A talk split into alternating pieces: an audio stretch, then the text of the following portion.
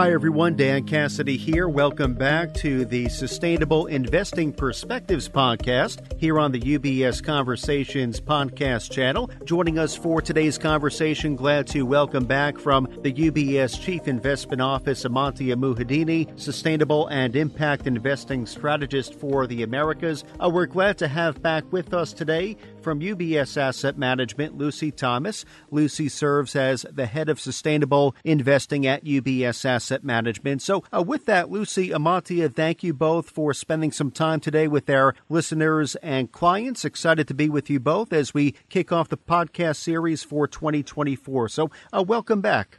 Thanks for having us, Dan. Great to be here, Dan.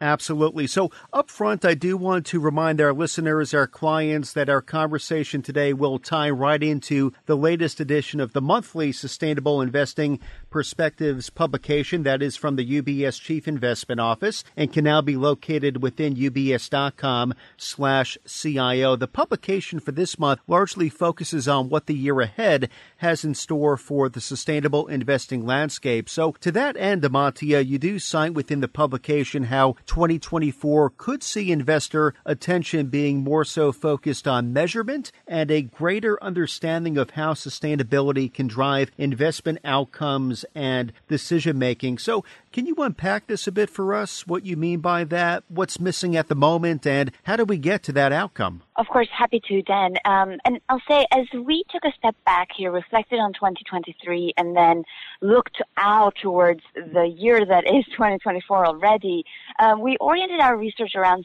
six main guiding questions that we have some hypotheses around and will be watching throughout the year. And two of these questions really tied to this takeaway of what investor focus will turn to.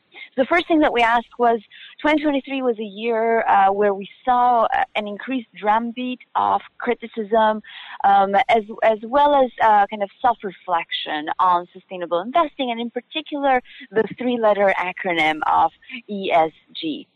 Now, we also saw a lot of progress and, and push from regulators uh, across all regions, and, and in particular from European domiciled regulators. So, with those two things in mind, we're saying, what, well, what does sustainable investing look like in 24? What should we expect from investors? And as we're watching the market, our key headline here is that we expect SI to to further continue its path of maturation. So what we saw in years to pass was um, a lot of excitement, a lot of interest in sustainable investing, but still, uh, and, and a lot of uh, need for some metrics and systems as well as investment funds to become tighter on how they're framing the investment thesis, how sustainability is tied to underlying investment fundamentals, um, and also to actually report back to investors not just on financial performance, uh, of which we see a lot of, but uh, but on that sustainability performance. So with this maturation kind of stage, we, we think that 2024 will, will be a further step in that area, and we definitely think that the market will be expecting more of this focus um, around uh, kind of tighter fund naming to begin with, um, but also, again, as, as I said, impact measurement reporting will be key themes from a qualitative perspective. And with that, I mean, I'm curious, Lucy, sort of you sit in, in your seat, uh, kind of within asset management, just curious what your perspective is, is here on, on these ideas. Thanks, Amantia. And I think we're seeing some common themes here. So our client base is across both institutional investors, so pension funds, sovereign wealth funds, as well as high net worth and retail investors. So, but many, many common themes happening. And this is absolutely the year of measurement, the year of proof pointing. Show me the evidence of what is happening when you tell me that a portfolio is sustainable. And how we're seeing that play out in portfolios is very specific measurement objectives in, in the strategy. So that could be, I want to decarbonize this strategy by X percent, 20%, 50% um, over the next five, ten years, um, depending on the, the risk profile and the beliefs of the of the underlying um, uh, investor. But we're seeing those objectives, that measurement, very much linked to real world outcomes. Um, and they usually will be going hand in hand with the investment thesis. So if it's around decarbonisation or or water saved, or perhaps the revenues aligned with products or solutions that are addressing nature degrad- degradation and some of the challenges we see there.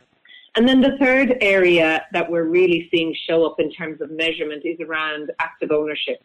And this is about not being a lazy landlord when you're invested in companies and making sure you're showing up and having conversations, holding boards accountable to these commitments they've made on decarbonisation, to perhaps some of the diversity uh, standards and, um, and other types of sustainability and good governance um, ambitions that they've set themselves. What's interesting, I think, in this measurement piece is it's really showing up in both the risk and the opportunity side of things.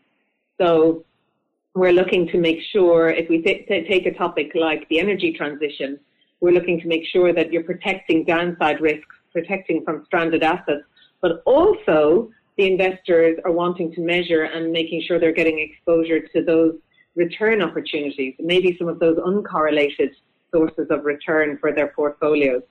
So when we think about that and we think uh, about the, the, the, speed at which this transition is going to happen if we're going to meet uh, some of the, the, the Paris Agreement um, targets, we're talking about rewiring an economy in a very, very short pace of time. And if you, if you think back, so we took us 150 years to move, move from wood to coal as a main energy source, um, you know, globally as a society. Then going from coal to oil, that took us over 50 years. We're now talking about moving away from uh, oil, coal, and gas into renewables in only 26 years. That is an incredible rewiring of the economy. At the same time, when energy demand continues to look like it's going up, there's going to be winners and losers, and certainly that measurement piece is showing up in um, how our clients are thinking about who those winners are, who those losers are, and positioning for that future.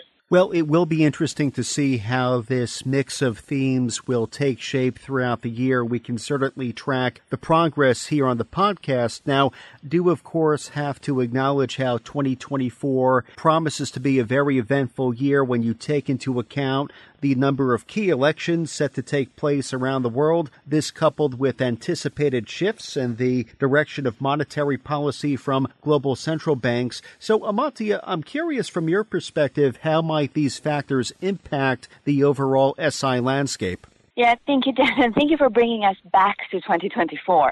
Um, I, I, would say I appreciate, Lucy, your reference to 2050 uh, in thinking about the energy transition. And for us as sustainability-focused investors, really, a lot of these themes are going to be playing out over that type of time frame. Now, of course, what's happening now in the macro environment does inform present investment decisions, and also it informs whether uh, you know asset allocation decisions, essentially. Um, so I'll I, would be remiss here if I if I don't stop and point our listeners to a different podcast episode that my colleague Michelle Liberty joined Dan on called Top of the Morning from two days ago, where Michelle really covered um, some of our views here on the impact of um, the election as well as the falling uh, interest rates that, that we expect over the next year. Um, there's a really good summary from two days ago in depth. And so just briefly um, there to address it again, we saw challenging performance over 2023 uh, in in some of these energy transition type investments, largely driven by the increasing interest rate environment.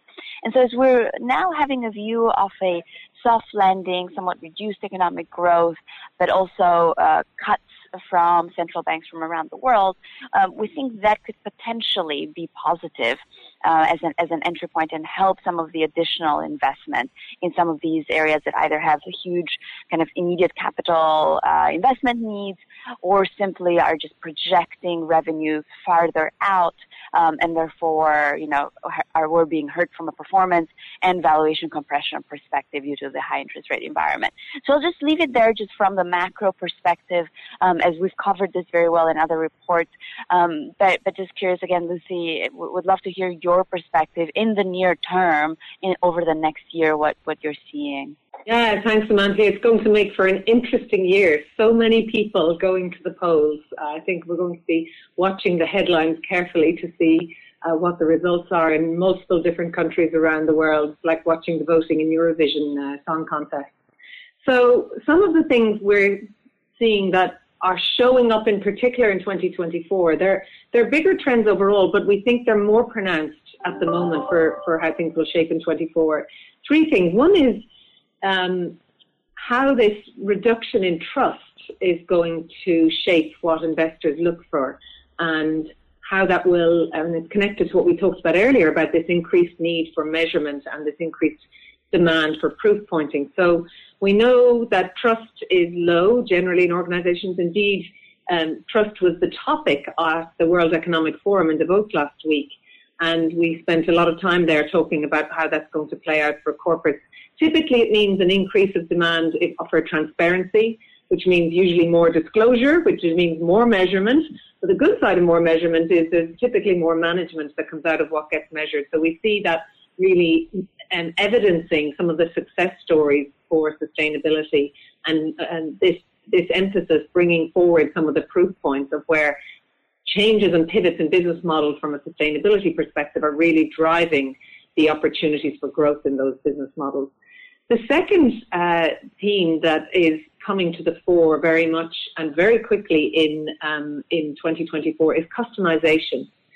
So I think we've all experienced over the last year some uh, you know incredible descriptions of how maybe our roles or our lives will change with uh, in, in, a more tech-enabled and a more digital in a more digital way of, of interacting with the world. And we believe that's going to shape a lot in sustainable investing because we will have greater ability to customize uh, how we want to reflect our beliefs about the future, our beliefs about investing, and indeed even for some their values in how they how they allocate to portfolios. So a little bit more like what coffee you take in the morning and how you take your coffee. We're going to see. We think we'll see that in portfolios. And the last theme that um, really should start to take hold in 2024 is um, the, this intergenerational wealth transfer that is going on in, a, in an, obviously in a longer term context. But as we see that coupled with the concentration of wealth we've seen, and but we are seeing that transfer of wealth, and with that concentration as well, it's it's a relatively small number of people who can really influence the outcomes for eight billion people around the world. And I think that's going to be um, particularly interesting in, in, in how capital gets allocated when you combine that with this uh, this ability to customize as well as this evidence for proof points on, on how capital is um, impacting both economies, socially, and, and indeed the planet. So they're the, the things we see showing up over 2024 in, in more prominence perhaps than we have before.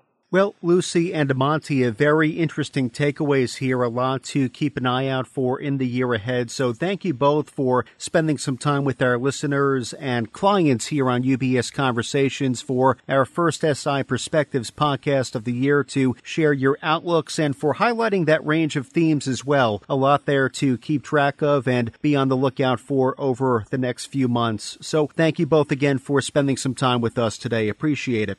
Thank you very much, Dan. Thank you.